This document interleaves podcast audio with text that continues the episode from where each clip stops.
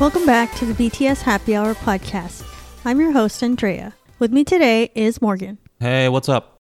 BTS has announced some details about Life Goes On, which is going to be the lead single for their new album, BE. It's going to come out on November 20th and it will deliver the message of healing to the world by declaring, even in the face of this new normality, our life goes on. And they also announced that they're going to debut the live performance during the 2020 AMA Awards on November 22nd in America. I guess that's the norm now. They're just going to perform everything in America first. And Uh, well, maybe we don't know. There's not award shows every time they want to release something. it's true.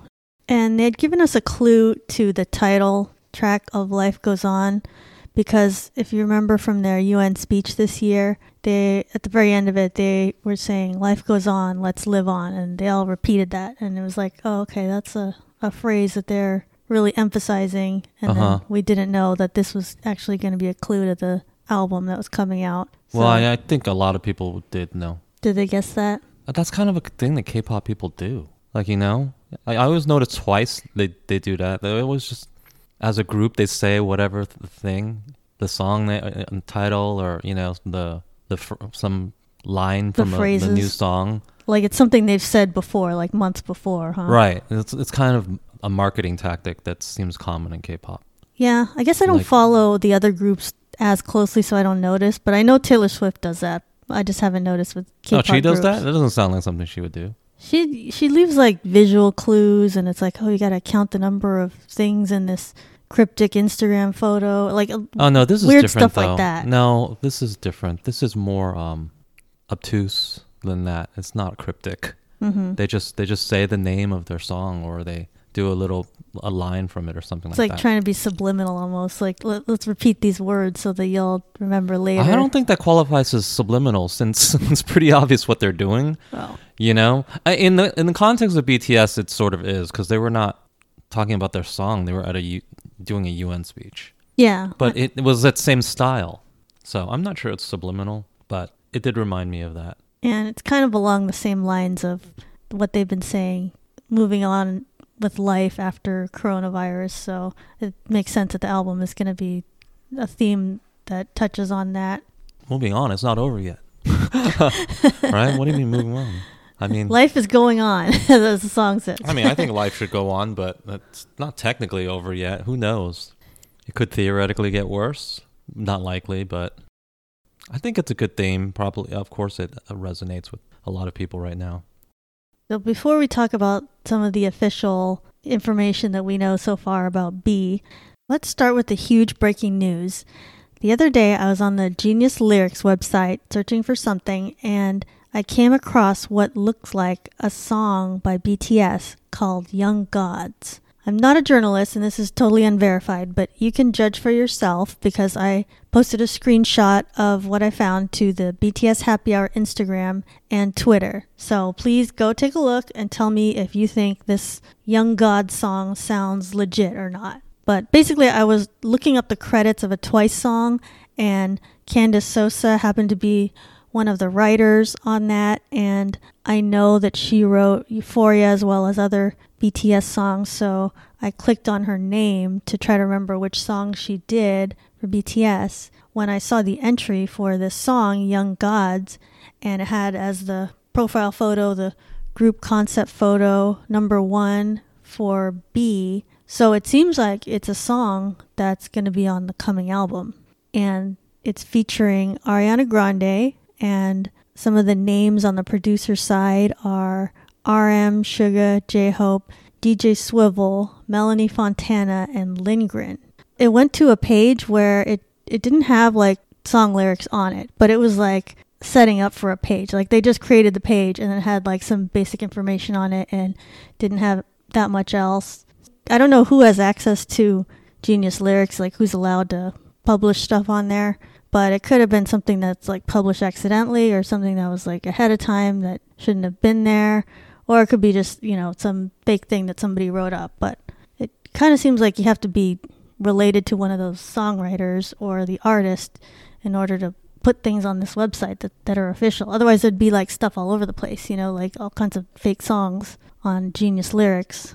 So what was interesting about this is that the song's titled Young Gods and it said featuring Ariana Grande. So if that's the case, that's pretty huge if they're doing a collaboration on their upcoming album. And I think that would work out really well for both artists because her album just came out and then their album's going to come out so they could promote both things.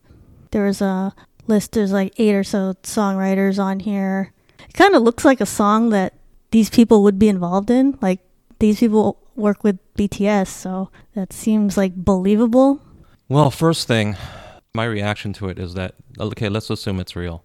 Are you assuming it's real? Uh, well, I haven't. I didn't find anything to disprove it, but then at the same time, I didn't find anybody else talking about it. Like, it doesn't make sense that I'm like the only person in the world who saw this page. Well, who can add to Genius though? I don't think anyone can add there. Can it's not. It's not like Wikipedia where it could be just anybody. Right. If you see something weird on Wiki, you know, who knows who wrote that. Although there's there are ways to see who made edits, but I have to imagine Genius is limited somehow. Right. People only people who should be uploading anything get to upload anything. And it was deleted the next day, right? So Yeah. that lends credence that it's real. I checked later and it was like Because unpublished. if Genius or- is just a site where anybody can put up anything, uh, it would sort of stay up, I would think. It would also be a worthless junk site because it just had bad information.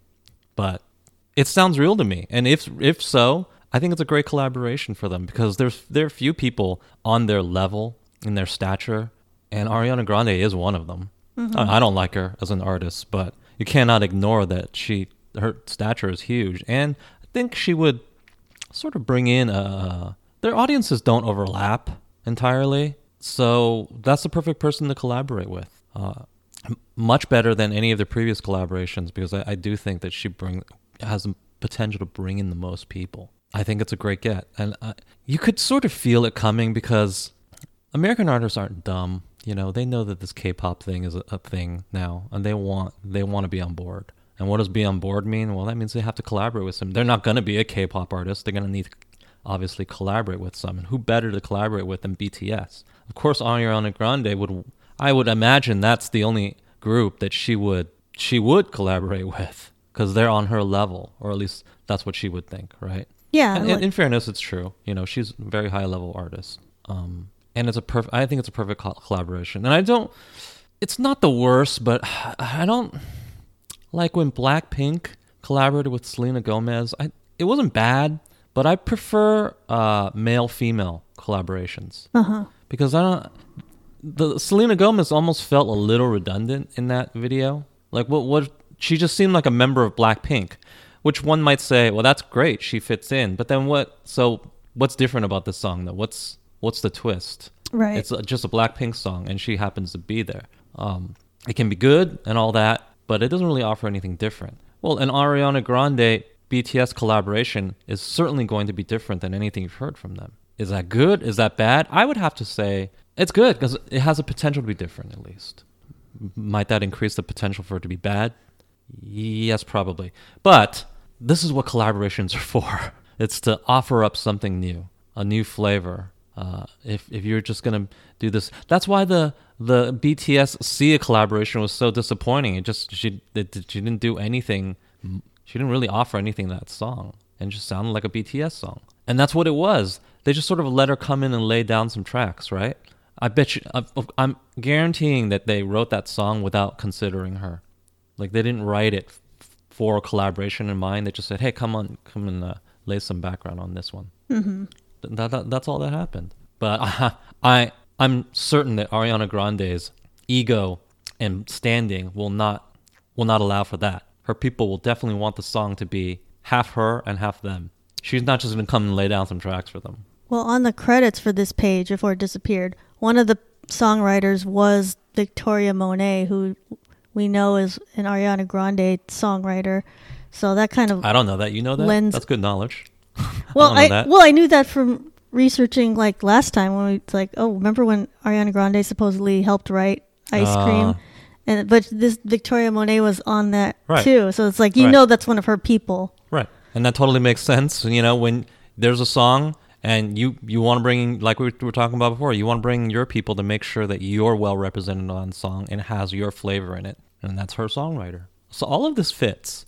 If you're running a hoax and you ran this hoax, at least this person did good research because Yeah. this this does fit the pattern of what would happen if these two were to collaborate. It has like the right names on Right. there, so somebody knows what they're doing. I I'm gonna believe it's true, and if true, I think it's a spectacular move for them. Again, I don't like her as an artist, but it doesn't matter what I like. It just matters what the public likes, and she's a very popular artist. Her audience doesn't overlap with them. They're gonna get some new fans out of this. I know, unimaginable that they could possibly get. Yeah, there's there's new fans to get. Trust me. There's people out there who don't know them very well and are, aren't fans of them. Those people can be converted. This is a smart move. I'm not going to even totally credit BTS and Big Hit though, because at this point, let's be real, we don't know that they approached her about this collab. It's very possible that she approached them to collaborate, Well, we know and in which case, it's just like money fall in your lap. we know that Scooter Braun has kept up some kind of relationship with Big Hit because you know Justin Bieber and Oh, Ariana right, Grande right, is right, also his artist. Mhm. So, and then you know they like, post about each other on Twitter and like they get tickets to each other's concerts and stuff. So there's the relationship going there. So we knew like at some point something was going to happen between. Right. So artist. is it smart? Yes, but it could very well be that they approached Big Hit and not the other way around. And in which case, all you have to do is be smart enough to say yes. And this is indeed a smart thing for them to say yes. I know a lot of people they don't like how, you know, westernized BTS is getting, but this is this is how they get even bigger in more markets. This is how they do it. And you haven't heard the song. They're not necessarily selling their soul or anything like that. It's just one song. It's going to have a little Ariana Grande flavor, sure, whatever. But if you can pick up more fans, I, I can only imagine that's a good thing. And it's very possible that they just had to say yes to a proposal as opposed to, you know, mastermind something. They may, they may not have masterminded anything. It may just be Scooter Braun approach to them. Yeah, or maybe they're just waiting for the right kind of song that works with everybody. Right. The only thing that makes me think it might not be a real thing is just the name of the song, Young Gods. Like, if I don't see BTS ever calling themselves that unless, like, the song is not about them. Uh, yeah. Well, well, maybe that's the influence from the other side. Or it might be just a song about, It does sound like an Ariana Grande. it might be like some kind of metaphor or something. Like, we're talking about the healthcare workers or something who are the heroes right now, or, you know, something like that. Like, Well, I keep just, in mind this is a collaboration. or maybe she's the one calling them young gods, or yeah, who knows? something like But that. I guess you're saying that they they wouldn't have such large egos to say that about themselves. I, they're probably not talking about themselves. Yeah, because if you're in a song calling yourselves young gods, that's kind of like a rapper thing to do, like a Western rapper. Like I don't see BTS being that egotistical. Although you know this song could be about anything, we don't know. Yeah. I'm just assuming like, oh well, that's Yeah. about BTS. For this new album, so far they've released a group concept photo as well as a concept photo for V and Jimin, and in all of them it takes place in a room. And in the group one, it looks like they're kind of like half wearing whatever clothes they wore for performing that day, and half wearing pajama pants or like some kind of comfortable clothes like they just got back from somewhere, but then they're still wanting to play their instruments or finish writing a song. So that was kind of the message of that first one. I noticed it's a very symmetrical room, the way it's all laid out on the set of that. And then they started with the member photos, and the first one was V, and it was a very green room, and it had um, violins on the wall as well as a photo that he took of himself. I think I think it's from In the Soop. I'm not 100% sure, but it was of him on the lake. And I think the purpose of these pictures is to kind of show their individuality. And it kind of reminds me of Connect BTS, the way that was about art projects by other people, but only now it's them talking about this room that they set up that is supposed to be representative of themselves. And these fo- uh, V's room was green, and I think I'm pretty sure he is the one that has a green microphone. So I don't know if they're all going to match the same colors of the room as to their microphones or not. But that was just uh, one theory I had. And then um, Jimin's concept photo. He was in a white or cream color room that has a bunch of flowers, and I don't know exactly what that is representing, but his room was also very symmetrical. It's like exactly the same, like a white door on both sides, and and I'm not exactly sure what that means, but it kind of reminded me of like Design Star or like HGTV when they had to like design a room, and it has to be just like oh really matching together and planned out and symmetrical. Uh, so what do we think the message is of that? The the symmetry. Yeah, I mean, because th- that's something they do in films too, like like in a Wes Anderson movie. Although I don't really know what the, his purpose is doing that is. So Visual balance. I think I'm sure It's, it's, a, just visually attractive. it's a similar thing. I don't think it means anything. It's, it's for it's visually attractive for symmetry to occur, just like it is in nature. You know, we we think we tend to think that symmetry is attractive. Does that seem artificial though? Because it's like that the world isn't like exactly you know even on both sides and centered. Well, yeah, it's artificial, but you know, this is art. Art is artificial, or most of it. But yeah, like a Wes Anderson film, uh, it looks very constructed, like you said. I don't know. I don't. I don't know what it means. I just think it's. I just think it's visually attractive, and and people do it for that that reason, and that's that's how I view it. I guess some people were saying like, okay, when Wes Anderson does it, it's because he wants you to be looking at a certain thing in that frame, and then that's why it makes it so symmetrical. Although I don't know how that forces you to look at any. Well, it forces you to look at the center. I Although, guess- yeah, I guess you are t- tending to look at the center of a Wes Anderson. You're, uh, I mean, you're t- you tend to look at the center of any film. Yeah, It's very rare that your eye drifts toward the the corner or something. maybe this is making it so you focus on the member of BTS who's sitting right there in the middle, and then it's like, I don't oh, think okay. it's that deep. I think symmetry creates a visually pleasing image in general, and therefore it should be used often. I don't think it means anything beyond that. But hey, what do I know? Maybe the, the, somebody will create like a ten minute video about it. Who knows? yeah, someone's gonna have a theory about this. That's Probably. That's very complicated. They did have this little like audio clips that went with it, and they kind of described like, oh, here's what I wanted to put into this room, and these things represent me. So for both of them, it was like, okay, the violins. I guess V he just recently learned how to play, so that was included on his, and the the photo of him uh, on the lake. Jimin was talking about how he purposely wore black in his photo because the flowers have all these different colors, and so he wanted to show the contrast of that. Maybe his wasn't just about like, oh, it's not really representing him. It's just about making like a backdrop that okay, you focus on looking at the flowers. Kind of like he's like designing this this art installation. I think what's gonna happen in the um, this is my theory about the life goes on video, which we don't know anything about, but I'm just guessing that okay, they're all gonna have a different room, and then um, the rooms all have doors, and then you know at some point in the video they're all gonna go out the door, and it, they have a common hallway, right? And then they all go to some other room, which is where they all play the song together, and that's why there's the one group photo of them all in the same room. That's like the end of Makes coronavirus. So it's like, okay, at the very end, we're all, life goes on, we'll all come together, it'll be like normal Mm. life again before. That's logical. Watch them not do it though, just because uh, it's like too obvious or something. I mean, they almost have to. Are the rooms going to be represented? Is that part of the video for sure? No, I, I don't know for sure. But they'd have to be filming that video pretty soon if that's going to come out this month. So it's like, what can It they film? It almost makes they have to, You have to use sets for that. unless in the video they're never going to appear together, which seems very weird for a BTS video. Yeah. So they have to exit the room at some point, or no, not exit. I guess you could just move to a shot where they're together. Obviously, Yeah. I just don't think it's going to be some big production like on. It doesn't seem like it would fit. And I don't think they could even fly to some place and use like a big location right now. So that was kind of my theory for what's going to happen in the Life Goes On video. The other thing is that there was also these um, concept clips called mirror and reflection version. And that kind of added more to the idea of, oh, it's going to be about individuality and you know, reflecting on everything you've gone through and like being an individual.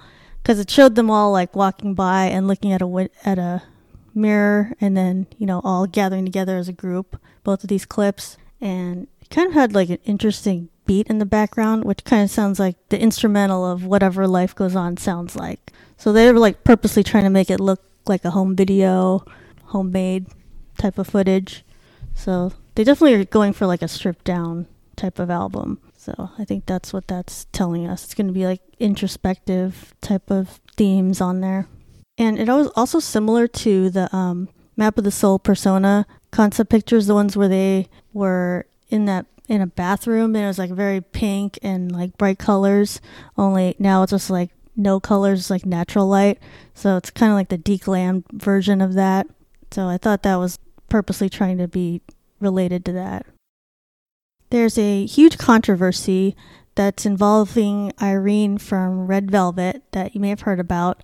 Apparently, there's a stylist or editor. I'm not sure exactly what her job is, but she had posted on Instagram on October 22nd and was talking about some pretty unpleasant situation with Irene. I guess she Irene talked to her in a harsh way and you know the next she didn't say who she was talking about that day. She was just kind of like making it a blind item almost and you know people were guessing who they thought it was and the next day she was talking about well i'm still talking to the company to try to get an apology and and see if they will make this right and all this and uh, that day uh, if you remember, like SM came out with an apology and they said, "Oh, we're sorry," and then Irene was like, "Oh, this is about me, and I'm gonna apologize now." And I'm like, I was like shocked that they admitted that instead of just letting it, you know, be a rumor and like people would eventually stop talking about it. So I wonder, why do you think they apologize, or why do you think they acknowledge this situation? Well, didn't the stylist say she had evidence? She did, but it's it seemed like she wasn't naming names. She was just like kind of holding out for hearing back from SM and before. Yeah, but the implicit threat is that you will name names, right? Wasn't that sort of implied?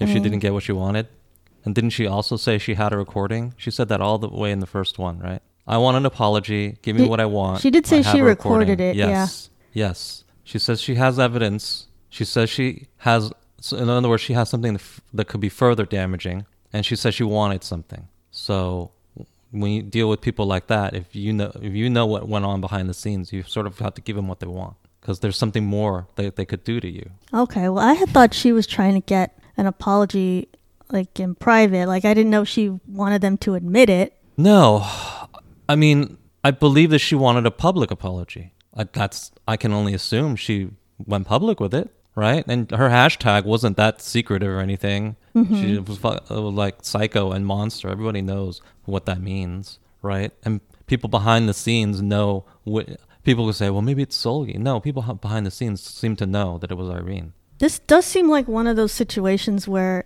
it's kind of an open secret. Like everybody knows It's an, Irene, oh yeah, it's an open secret. is She's like kind that. of a, a jerk, you know. but it's like no one has said anything Yeah, up out loud until now. It's just kind of like probably just industry people know about this. She wanted something and they gave it to her. And I'm not faulting her for wanting it.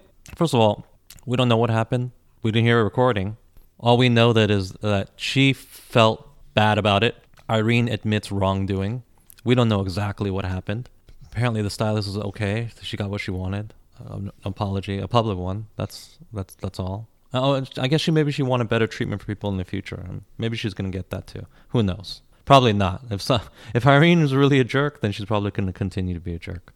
But I, I would hesitate to just assume that yeah, she definitely is a just you know a she treats people poorly.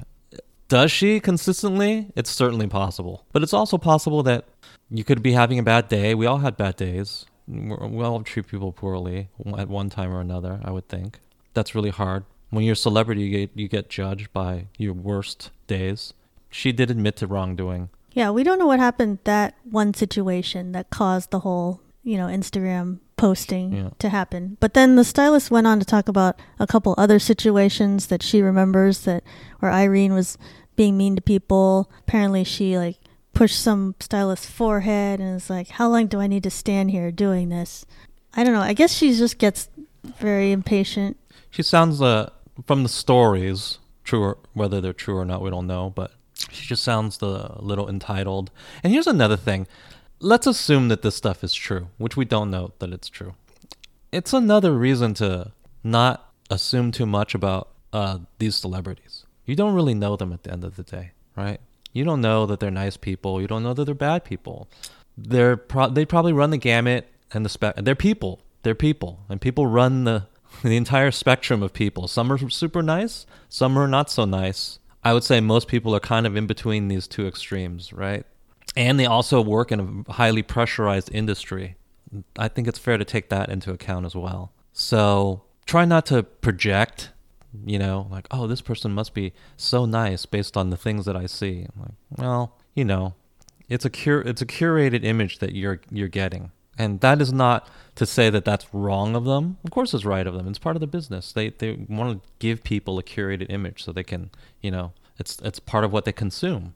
I'm just saying you should be a, a more aware consumer of this product. It is a product at the end of the day. Whatever image they're selling you, and it's also not bad to enjoy that product.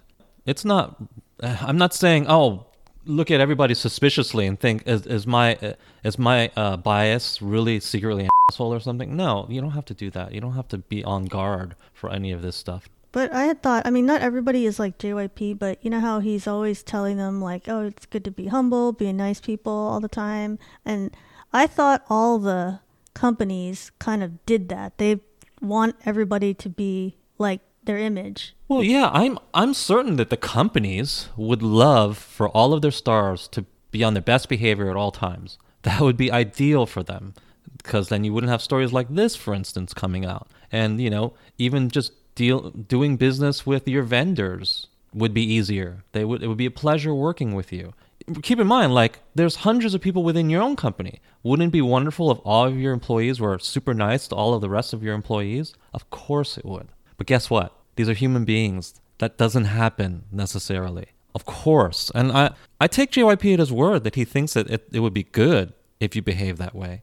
You have large companies, you have human beings working in a stressful environment. Sometimes you're going to see the worst in people. Don't think that's unreasonable. And that doesn't mean you have to excuse it either. You don't have to say, well, yeah, that's okay. You had a tough day and you can treat people like trash. No, if you, you know, you're not a fan of Red Velvet now, because of this, because you can't support somebody who treats people like trash, okay, that's totally your right as a consumer. I would caution you to remember that there's a lot of other people in Red Velvet, right? It's not just her. Like if you're if you stop consuming their product, you are sort of punishing other people that maybe you don't want to punish, right? There's multiple members, there's different people on the crew. It's it's not a black and white situation. But uh, back to your point, of course the companies want people to behave well. I don't think they're lying about that. But are they going to do it all the time? Of well, course not. But is Irene at this level to where SM or her managers or whatever, they can't really be telling her, hey, you know, you need to like be nicer. Like stop No. having so much attitude. she's is she not. like too big for that now? No, I don't. Uh, they're on their first contract, right? I think so. Uh, they're still on their first contract. So they're still on their first contract. I would say no. I'm not a Korean citizen, so I'm I'm not totally knowledgeable on this, but my understanding is that even though Irene is not off, off her first contract, and in, in most cases that would mean you don't have a lot of leverage, right? And also Red Velvet is not the number one group. Red Velvet is a little bit expendable when you think about it. However, in Irene's specific case, I believe she has more leverage because she is independently very prominent. She, I think she has a lot of endorsements and things like that. yeah. She's kind of the she. Uh, well, she is the face of Red Velvet, right? She's, probably like like one or two in like all of K-pop Right. as far as endorsements. She's like always uh, whenever they have those popularity charts, she's always you know weird. She's high up there. Yeah. she's considered the most attractive according to Korean beauty standards. Uh, you know, I prefer Joy, but Irene's also of course beautiful. She's very popular. She has some leverage to sort of just do what she wants. So yes, I I, I do think she's a little too big to keep in line. She's not like. You know, they just debuted or something. yeah, some young idol who's like, oh, hey, you know, you shut up, or you know, like they'll hit you over the, the head or something. Yeah, she's definitely bigger than that at this point. Not saying that this is concrete evidence that she's kind of on the jerk side, but it's looking like it. I mean, there's some It's other looking like it. other examples that people Right. had. They're like, okay, well now the one person said something. Now I'm gonna say, you know, this experience I had with Irene. Right. And although you have to call into question people who always come out of the woodwork right at the right time, that's a little suspicious, right? Like, well, this happened years ago. You're, you're mentioning it now to ban to pile on. Take that with a grain of salt. That's all I'm saying. But at the same time, if I had to guess if she's a jerk or not, I guess she probably is. She never struck me as a nice person. You know, they're not jerks 100. I'm sure she's nice to people sometimes. I'm sure she is a fleshed out three dimensional human being. Okay, but is she is she in, inveterate evil? Yeah, I would assume no. Even if you did those do those things, I'm not gonna just write you off and say, oh well, evil person. Evil person never consumed their work. I don't think it's that black and white. Temper your expectations about what you can expect from celebrities as far as their behavior. That way, you won't be as disappointed when things like this come to light. Because, especially in this social media age where everybody's access to stuff, they can record stuff, more stuff like this will come out, right? Like, how long did Ellen get away with being a total jerk to people? Mm-hmm. A long time. She's been Right. a celebrity for a long, long time. And only more recently did, you know, since everybody sort of has a platform in 2020, these things come to light. You can't hide it. People have a more of a voice. You're gonna have a. pro- I think you're gonna have a problem if you're gonna hold everybody to such a high standard. Uh, maybe you think it's not a high standard. Maybe you think, well, you sh- can't you just be decent all the time? Okay, if that's your opinion, maybe you- you can go ahead and expect that. But trust me, a lot of people will fail it, and you'll have to stop watching or listening to certain things that you otherwise would have liked. Because what I don't want is for people to be disillusioned and think, now are you going to look skeptically and dig around for dirt on your other biases like well oh my god is uh you know is Nayeon like that? What kind of life is that to live? Just she's a human being right?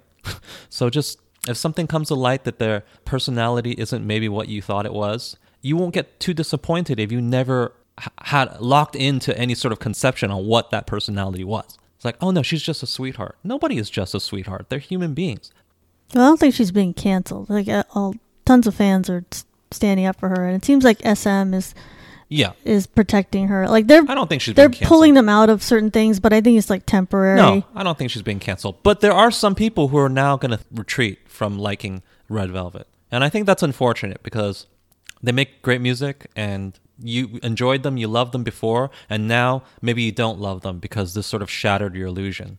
But the problem, I think, is not that they shattered your illusion. I think the problem is that you had an illusion to begin with. It doesn't mean you have to always like people no matter what they do. I'm not, certainly not saying that. Like if she was eating babies or something, I wouldn't be like, oh yeah, just listen to Red Velvet anyway. But you know, she was a mean person to some stylists. We don't know exactly what the details were. Maybe it was really bad, but maybe it was a little overblown. That's possible too. I didn't hear the audio, right? Maybe this woman was overreacting a little bit, and SM just said, "Well, just apologize to her anyway." Red Velvet's been around for a couple years. Maybe she's gotten a little too comfortable in her status and is just like, whatever. Um, you know, these are long days that we're working. I'm gonna be annoyed with people, and I'm just gonna let it out. And then, but now it's like, okay, she's gonna have to. She'll know that people are watching now, and have to be a little more reserved about that. Well, I, if her behavior really was that bad, I would say that's a, a good thing. If we take uh, the stylist at her word, you know, it's not it's not nice to be yelling at people until they're crying. That's not it's not good behavior. Made it sound know? like some staff people were afraid of Irene. Like, oh, Mhm. it's someone's job to go wake her up because it's like Irene's turn to do whatever, and it's like the person was like scared to go wake Although I her. don't, I don't know why you'd be afraid though. She looks like she's like 100 pounds. I And- certainly wouldn't be afraid. And I've seen Even other, if a 100 pound woman is yelling at me, I I don't think I'd be afraid. There's been some other like random clips I've seen now where she just kind of got annoyed with some of the other Red Velvet members, but Mhm. and, they're probably used to how she is, so they Right. they all seem very easygoing. Like there's one time like Wendy was like waving her arm and it was like in front of Irene and she just kind of like elbowed her away Mhm. and then you know the next time she waved with the other hand instead Yeah. Because okay it's like well we'll just adjust it's easier to just do that than to Mhm. just like start some kind of conflict so i think the other members are used to dealing with their each other's personalities and you know it's not like they're all perfect too i'm sure they all have their moments so If I had to put money on it, I would say, yeah, the stories are true, and she's not the nicest person in the world. What about if she, because you know, there's pop stars over here. They're just kind of known for being a diva. You know, like Mariah Carey. Mhm. You know, people Right. like that. Like, what if they? I bet Mariah Carey's a lot worse. What if they decided, okay, Irene, just go with it. You know, you just No, you'll, you'll just be no, no, known no, no. like as a villain. not acceptable in Korea. Okay, they can't do that. No, she has to seem like a nice person. Well, I'm just saying, there's people that have that reputation here, and it's just Oh, yeah, like, well, this oh, is that's America that's how they are, you know. And it's just like seen as a funny thing, you know, like Mariah Carey like using someone as, Yeah. as a footrest is like, okay, that's ridiculous. But it, that, I Right. guess that happened. Yeah, and certain people can't get away with it here, like Ellen can't. But then, of course, Ellen built her reputation on being the nicest person ever. Right. Mariah Carey built her reputation on being a super diva. You know, we're not going to cancel Gordon Ramsay for being a jerk. right. That's It's- his brand. It's like that's what he's trying Right. to do. In fact, it would probably destroy his career if he just started being nice to everybody constantly. And I bet you anything, um, I can almost guarantee you that he's not that mean. That's his persona for TV. Right. He doesn't yell at people all the time. Yeah, I'm sure life. if you I'm sure if you met him at a cocktail party or something, he wouldn't yell in your face for something for some random mistake you made. So yeah, that's for TV. You know. At the same time, if he was doing something really really bad behind the scenes, he would still get canceled or reprimanded, or you know, he would receive some scrutiny. But yeah, there's different standards for different countries and also for different people. She is in Korea and she is a K-pop star, so the standards for her behavior are very strict. Whatever she did may not have even been that serious, but in that context, it is serious. You know, like maybe she just cussed her out or something. right. I bet you any that sort of stuff happens all the time here. Remember the video of Christian Bale on the set of Terminator, and he was just screaming at a guy for walking Right. Someone across walked the thing. By. Like you walk by, and like you're walking at somebody who gets paid, you know, one one hundredth of what you get paid. It's a really bad look. yeah. He like ripped that guy apart. And from what other people could see, for a very inconsequential thing on a movie set, it's actually really annoying. Just so you know, it's uh, because you're, when you're ruining shots, it's actually pretty annoying. But most people looking will look at that and say, "Wow, you're yelling at him for almost nothing." That's really bad behavior. And I'm not even saying it's okay for him. Like, yeah, you're, it's really unhinged. What's wrong with you, man? But he still works today. His career is perfectly fine, right? Because I think there's a there's just different standards and different cultures and contexts. I, can almost guarantee you, whatever Irene did is not as bad as that Christian Bale clip. I can almost guarantee. Yeah, you. and Christian Bale, he like never apologized. It was just like that footage got out, and everyone was like, "Wow, why is he being such a jerk?" This and that. And I believe he, may have apologized. He may have. Okay, I don't think there was like a press release or anything like that. No, but I think there might have been an interview where he said, "Yeah, my behavior was poor," or something like that. I, I think he did apologize. He didn't double down on it. That would have been really bad. if he just says, "No, I was in the right," mm, that 'Cause would have I been think- really bad. SM with their having putting out the apology right away. I think they're hoping to like, okay, this is gonna like diffuse the whole thing. I think it does. I think it should diffuse it because the person said they accept it. Yeah, They said that that, that the matter is closed. If they they're okay with it and the matter is closed to them, then what right do we have to continue it? I mean, what what grounds do we have to continue it? We don't even have all the information, so it's it's it's it's a dead topic. yeah. If she wants it to be dead, and I don't see how it isn't. I wasn't sure if SM handled it right, but then now that you say, okay, she had a tape and maybe she was going to release more information and like damage the group further, then maybe it's better to just say up front, like, okay, we apologize. Irene was in the wrong. She apologizes. Get Yeah. let's get this all out there and you know work through it. Because otherwise, if she didn't have a tape, then it would just be a blind item kind of thing, and everyone would just be like, "Well, we don't really know who she was talking about." I think if they didn't have, a, there was no tape potentially involved, they would have just denied it or let it be quiet, because no one was even named. Yeah, and it's like the average person probably isn't following what You this don't have to defend this person is saying. If there's no name, there's no accusation, so there's nothing to defend. As soon as you defend it, then you're acknowledging it's about you. That's a that's not a good move. You have to at least wait until you're named. But I think the the uh, threat of there being a recording moved them, and probably they know what Irene is like.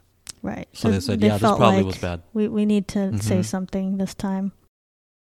Well, this brings me to the next story about SM. They uh, with this timing of Irene's story, it seemed like right after, like uh, one or two days later, they announced this new girl group called Aespa that's coming out.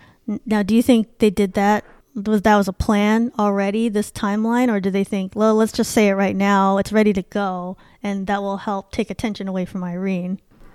I don't think it had anything to do with it. These were these like debuts. They they're months in advance in the making. I don't.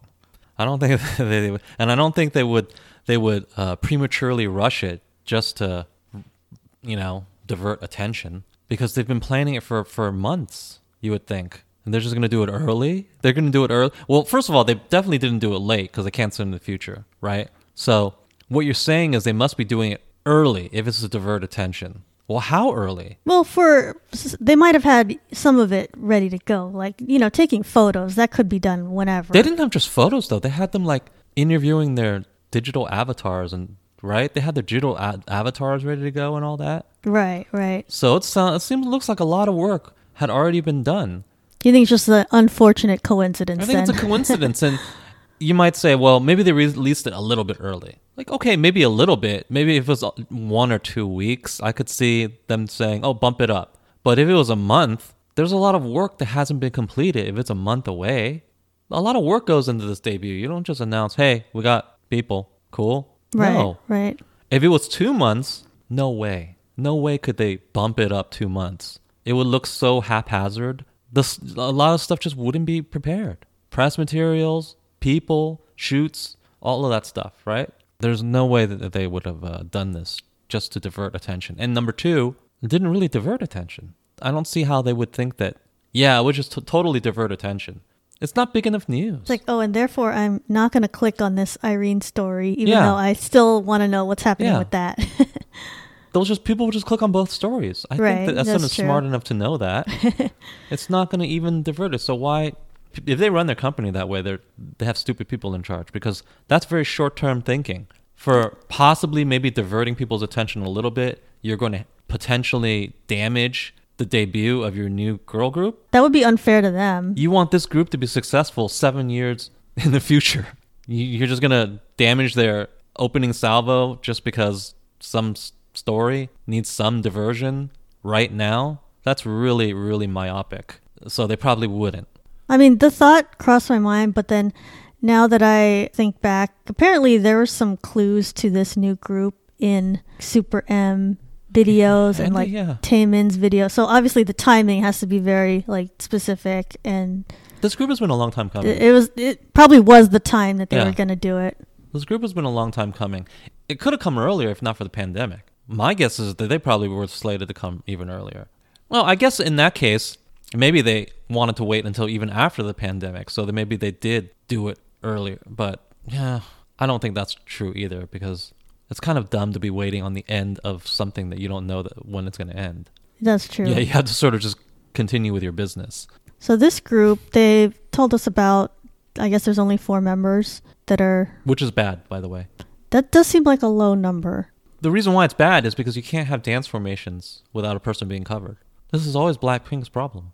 Right. There's only so many uh, formations you can do. Yeah, any any for- formation like when there's three people, one has to be in the back, right? The only formation that makes sense is when all four are there, and they're yeah. So they often have you've seen it. They often have formations where one person's in the back, Yeah. and one person has to like kneel down so they're all visible or something. Yeah. You have to They're do gonna like have a, the same a- problem. A diamond shape Yeah, or four in a row. and they they're just limited as far as what their routines can be. So the four members, their names are Winter, Giselle, uh, a Chinese trainee named Ning Ning, and the fourth one is someone we've heard of. It's Yu Jimin. Uh, yeah, no shock, no her shock. her name here is Karina. They, So they I were like- talking about her for a long time as being like- the part part of the new girl group. I was like, oh, no wonder they they were protecting her and that that whole story. This is not like this. Ah, this is not news to a lot of people. She's long been talked about as one of the top tier trainees, Mm-hmm. right? So the fact that she's in the group, people have been saying that she's going to be in this group for a long time, and a couple snide comments Yeah, that uh, you can't even prove she made. That's not going to derail anything. some leaked messages. Think about how much they've invested in her and how much talent she has. She didn't become one of their top trainees for nothing. She clearly has a lot, a lot to give. So they're not going to just abandon all that for some unverified text messages. Come on. Yeah, that's as bad as like these. You know, uh, this happens in boy groups, but they some guy gets accused of bullying from like a long time ago. It's like, okay, that this isn't a real thing. Like someone said something mean all the way back in like yeah. middle school. It's like that's not a real Right. scandal, guys. But you know, these things. But uh, yeah, she's in it. I guess what's unique about this group is they're having a virtual aspect to it. So Yeah. there's going to be a avatar. I, I don't know how that's going to work. but I think it's cool. I mean, I like K/DA, so I like. The only problem I have with it is the I hate the virtual characters look weird when they're next to human characters because their proportions are very different. They have mm-hmm. super long legs, disproportionately long legs, and it in a vacuum, if you're just looking at them, it looks okay. But if you're looking at them next to next to humans, then it looks so wrong. I don't like looking at that. Have you seen like the videos where they yeah, like their legs are super long. Sort of like anime. Right. But those cartoon proportions are not human proportions. And then it looks off when they're standing next to people, is all. Yeah, and it sounds like it's not. It's like K/DA in that there's virtual people, but K/DA is like just the virtual people, basically. Right. And this group, it sounds like the humans and the the avatars that- are going to be together. I think that it's just gonna add um a twist to the videos. Right. I don't think they're gonna perform together like enhance reality. That would be really difficult. Um they will sometimes, I bet. I I think they'll try to do that. I mean the technology is there. League does it, right? But first of all, I mean people don't see it live. Well, I guess you could. You could see it on your phone, but then now you're just looking at them on your phone while you're at the concert. yeah, I'm, I'm sure that this uh, the avatar usage is going to be more for like in videos and for merch stuff and like Right.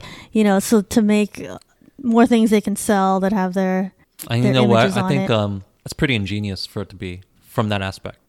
There's so much more merch you can do. So I think it's it's pretty ingenious. There's so much more merch you can do. and you can put them in games and things like that and it's like Mhm. they oh they already look like They already look like the game version. their video game Mhm. characters So that's smart. That's a really smart angle. Now they just need to uh, have good music, which well, I have confidence that SM can do it. But I'm wondering what kind of music it'll be. right I'm guessing it's going to be Girl Crush, K/DA right stuff. most likely But then, yeah, I'm not going to say. It's just hard to say like what SM's abilities are because they don't have many girl groups, right? There's just been Red Velvet for a long time. right they haven't had a new group in a while hmm they had a lot of boy groups but just not a Right. not a girl group My guess is that they will be basically like ITZY. That is my guess. Except not with not with the relentless theme of I, I just want to be me and I'm an indi- individual. I don't think they'll have that, but it will have the same sort of sound. yeah Yeah.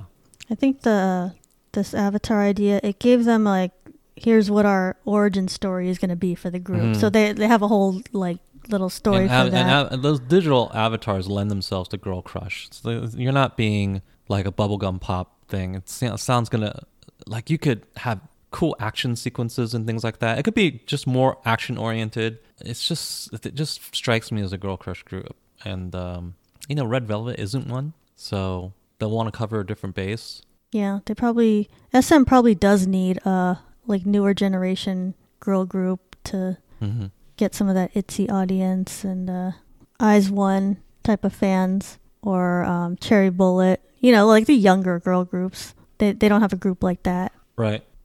I did see that there were some people like when uh, Lee Soo Man was talking about their the whole Avatar idea and what's gonna happen, and Aespa is a new group where members of the real world and the Avatar members coexist, and then they they are friends with each other, and then fans will get to know the Avatars and be best friends with them, and because you can't, they're not gonna be able to hang out with the real members, but they can hang out with the Avatar. I I Mhm. guess some people were just kind of like creeped out by that maybe they're like this is going to be weird and it's like why are we why do you want people to be like obsessed with the avatars like i don't know they're like comparing it to black mirror or something so i mean it just really depends how it how they do it what that's going to turn out to be Well, half of Black Mirror will probably come true, so just get used to it.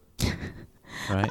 Yeah, I, but I really think they just did it because just to have like a an origin story and a, like a different concept than other groups, and to have more opportunities for merch. So I think basically that is the purpose of. But yeah, I mean, but the merch is kind of creepy. I think there's uh in Japan, there's some people who are marrying digital avatars and stuff, and people are they watch. There's a trend now where people watch. For a long time, people have watched like attractive girls stream video games on Twitch, right? hmm But then now people are also watching cute anime girls stream. There's no human streaming Oh right, and right. so this sort of I it feels sort of like that sort of it's trying to capitalize on that audience. I see. People who are not afraid to have an emotional connection with uh, basically a digital thing. But obviously, there is a real person behind it. But here's the thing real person only has so many hours in a day to work. Yeah. only so many hours in a day to practice dancing, singing, doing variety shows, touring, performing. Uh, they only have human beings can only work so much. You only talk to like one person at a time. Yeah, these a digital things, uh, they can work uh, quite a bit more depending on how you use them, right? So, I think it's genius. If it if it catches on, it's an amazing idea as far as making money because we see there's an audience for that. We see that. And there's only so much that you can get your K-pop stars to work before they drop dead or have to, you know, take a break due to anxiety. Right. right? Like there's only so much they can do, so much you can put them through. Um, so having digital people, I think it's a great idea. And uh, yeah, maybe think of it that way. Maybe it will ease the burden on the, the stars themselves as far as their workload. right? That would be a good thing. Oh, but that's what leads to like, oh, let's let's invent robots and they will do all this work for us, and then and then they turn on you. It'll be Well, like yeah, Terminator. So that, yeah, well, that's also in Black Mirror. I mean, oh, it's gonna happen, so there's no point in trying to avoid it at this yeah, point. eventually they'll they'll get sentience, and then they'll figure Right. out, oh, we don't need humans. This seems to be the yeah the inev- inevitable end of all AI. but uh, there's a market for it, so you know. And plus, it's not AI; it's just a digital Yeah, avatar. We're not that advanced yet. There will be some person behind the screen typing or manipulating that avatar, not the actual artist. Keep in mind, there's no way that would make sense. Well, then that's going to be sort of like catfishing. Then it's like, oh, who's typing these words, yeah, and it's you really know the that's avatar. what you, you know what that's what's happening. They, they won't lie to you about it.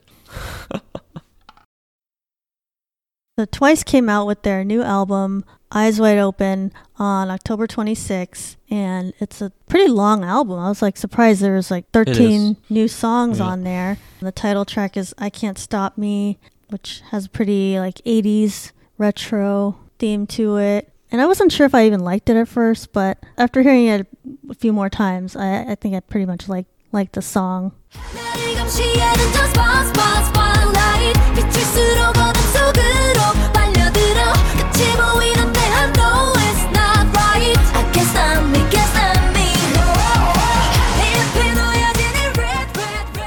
And the album is pretty good too. I've after listening to all of it a couple Mhm. times through, and I guess I'm kind of surprised because it it didn't seem totally like a Twice album anymore. It's not like the earlier. Well, they've they've been trying to change yeah, for a, for a while. it's Um, different from other concepts, but I I've still liked it. They've been trying to you know sound more mature and even take on a more Western sound. And yeah, it's totally an '80s song. I don't know who's gotten the memo I think it's because everything needs to be '80s, but everybody is has gotten the memo. It seems. in this case, I think I saw that JYP is one of the main songwriters on I Can't Stop Me, so I think that is oh, his he loves influence. '80s. Yeah. And he's very retro right now, like with his Right. songs. The weird thing about I Can't Stop Me is it's it's very catchy. I remembered exactly what it sounded like after hearing it once. I couldn't get it out of my head. But the problem is I didn't like the song.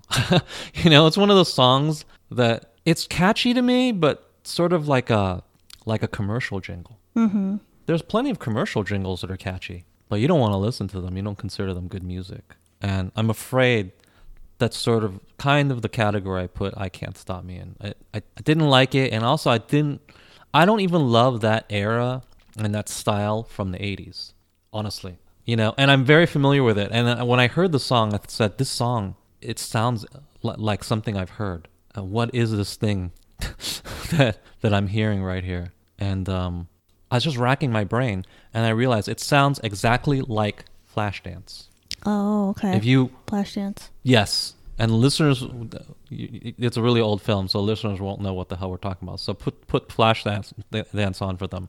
But it sounds like a, a cross between if someone came to you and said, "Make me what's really '80s." Flashdance is 80s. Like, make me a song, write me a song that's a combination of Flashdance and uh, Maniac, which is also from Flashdance.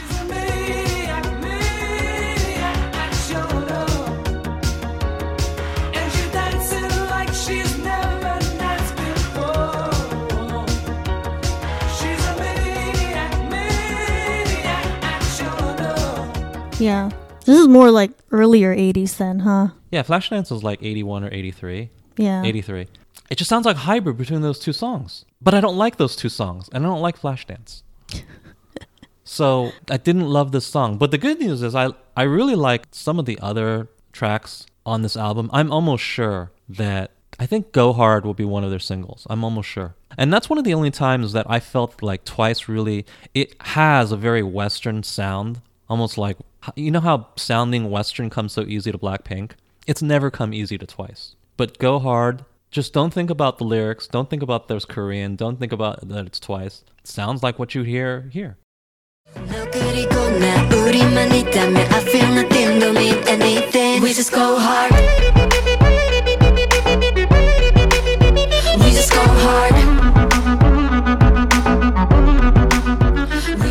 And It sounds like a song that you'd want to listen to. A couple of these songs did sound more Western. Right. But effortlessly Western as opposed to this labored, oh, we're trying to fit twice. We're trying to, you know, fit a square peg into a round hole. I always had that feeling when Twice did anything remotely Western. But, you know, I didn't have that feeling for this one. So maybe that's progress for them. They clearly they want to do that. It's one of their ambitions. They want to branch out into this market. Part of that is going to be sounding quote unquote less K-pop. For good or bad, whether you agree with that or not. I don't really cuz I still love their sound from the early days. But hey, this is what they want to do and if they're going to be successful, they have to look the they have to sound the part. And they never really did sound the part until this one. Go Hard just sounds like a really good western song. Dua Lipa could be singing that song. You wouldn't bat an eye because it sort of sounds like something she would sing. There's probably a better example, but you know, something like that. I just don't love the 80s retro thing. I just don't like it. This is going to be weird to say, but I kind of feel like all the great 80s songs have been written. There are none left in existence to be written. And they, they somehow were able to capture all of them. so why are we trying to do more? You know, it just seems like a pale imitation of Flashdance, in my opinion. I Can't Stop Me. I keep getting it mixed up with La Di Da from Well, Everglow. yeah, because they sound the same. They're pretty similar, uh, but I, I like them both, and I think they would both fit on a on a Wonder Woman 1984 soundtrack. So I think they did bring the 80s successfully. It definitely invokes the 80s. If that movie ever comes out, But it sounds like, of course, it'll come out. But it sounds like an '80s song that didn't age well. That's how, that's how it sounds to me. One of the many '80s songs that just didn't become a classic. There's plenty of songs that sound like these Flashdance tracks, but we just remember these two because they're probably the best ones, right? Or we remember, you know, a few dozen. Of right. these, there was other songs. ones on the charts that were Right. But these just seem like some of the more generic sounding ones. That's how I, that's how they sound to me and hope they get through this phase quickly. I thought the whole album was going to sound 80s though, but it really was kind of just the one song. It's it's it's hard to write 80 songs. Yeah. So uh you know, You know what I noticed on this Twice album, and I didn't really look super close at all the past album credits, but this one had a lot of songs written by the members. hmm, So they had um, Jihyo wrote a song, and Dahyun ra- wrote a couple of them, that's cool. and Chaeyoung and and Sana and Nayeon wrote a song. So I just wonder how come JYP never mentions that they write songs. Is he not Well, they didn't do it before. not like think that's a, a marketing thing? Well, I don't think yeah, I don't think it's a marketing thing. in K-pop, well, she's not K-pop, but IU. Oh, she's such a singer-songwriter, and maybe people think like they don't think of female idols like that as writing songs. Well, like you said, they they never wrote them before, right? So As far as I know, I, maybe they did. I don't know. But well, just- maybe he does mention. Well, my guess, if he hasn't been mentioning it, he probably wants to see how well it, the the songs are received first. oh, okay. And what if people kind of think they suck? it's like, hey, Jihyo wrote this song. yeah, like, then, oh, but then you don't want to bring attention to it if everyone it just doesn't like the song, right? That's true. But I also see why he would want to let them write songs because, well, first of all, they might write a good song. That's not impossible. Yeah. And second of all, I'm, I'm sure that they want to express themselves creatively. So they're veterans now of the industry. You got to let them try new things and branch out. Maybe they're bringing in some of that Western sound that they've like Well, who wrote interpreted Hard? themselves. Who wrote Go Hard? I don't know. I don't. Uh. that it sounds like maybe that was a song written by. That one, JYP yeah, that one I don't think is written by one of the members because I didn't write it. I My just, just my guess, without even knowing, the songs that I like and the better songs on the album were not written by them, which is no knock on them. I mean, songwriting is a skill, it's a craft that, that you hone over time. Why would, you know, if this is your, you know, if you haven't been doing it for a long time, unlike some of the other veteran JYP songwriters, why would you be as good at it as they are? Of course, they probably are better than you. They've had more time to hone that craft. But it's okay to put them on the album because most people don't even listen to those songs, right? Most peop- people just listen to the title tracks. Well, and also you can make adjustments with the person who's doing the producing and, you know, Yeah. other people that are involved with the song. Yeah, and the the diehard fans who listen to the whole album a lot, I'm sure that they're more inclined to like those songs, even if they're kind of mediocre, right? Yeah, like if you're a really strong Right. Chae Young Mhm. bias, it's like, oh, I'm to really check out her song. But there's no need to talk about it so much. There's no need to talk about any of that. Just you know, just say, well, I'm sure he will mention it sometime. You know, I think because it's a cool thing. You let him sort of ex- express themselves artistically. I think that's a cool thing. And I think that's a cool message to send that you let your artist do that. Or if you want to look at it cynically, maybe it's just getting cheap labor. Who knows? Yeah, I think uh, most of the companies are used to, you know, putting together the songs for the artist. So maybe they don't exactly know how to tell people like interviews stuff like that. Like, oh, we the members wrote a lot of the songs this time. And I guess I'm only noticing because uh, BTS made such a point to talk about this coming album where they had so much input in it, and I don't see other groups do that that much. Well, you don't watch all of his interviews and or theirs, right? Right. So the, the, it could be very possible that they have been talking about this. You just you haven't seen it. And the other thing about this album that we found out is that Jungyeon is sitting out due to her anxiety issues. JYP said that due to her current health situation and her participation in this album is she's experiencing psychological anxiousness with her schedule and so they decided that she's going to sit out this Uh huh. promotion. Right. I don't think she has anxiety, like clinical anxiety. It seems pretty obvious to me that some people just feel overworked sometimes. Maybe if they have like a physical injury compounding that, it's just really a lot to take in and they need a break, which is totally fine. I can't imagine working as much as they do.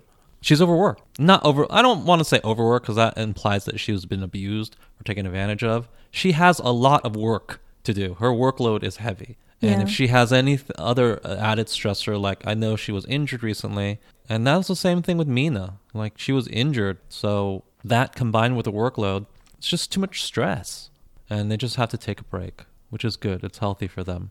Fortunately, they do have nine members, so it's easy to absorb that kind of uh, absence. And there's probably not as many performances that they would be doing because Yeah. of the situation right now. But the workload is heavy. That's all there is to it.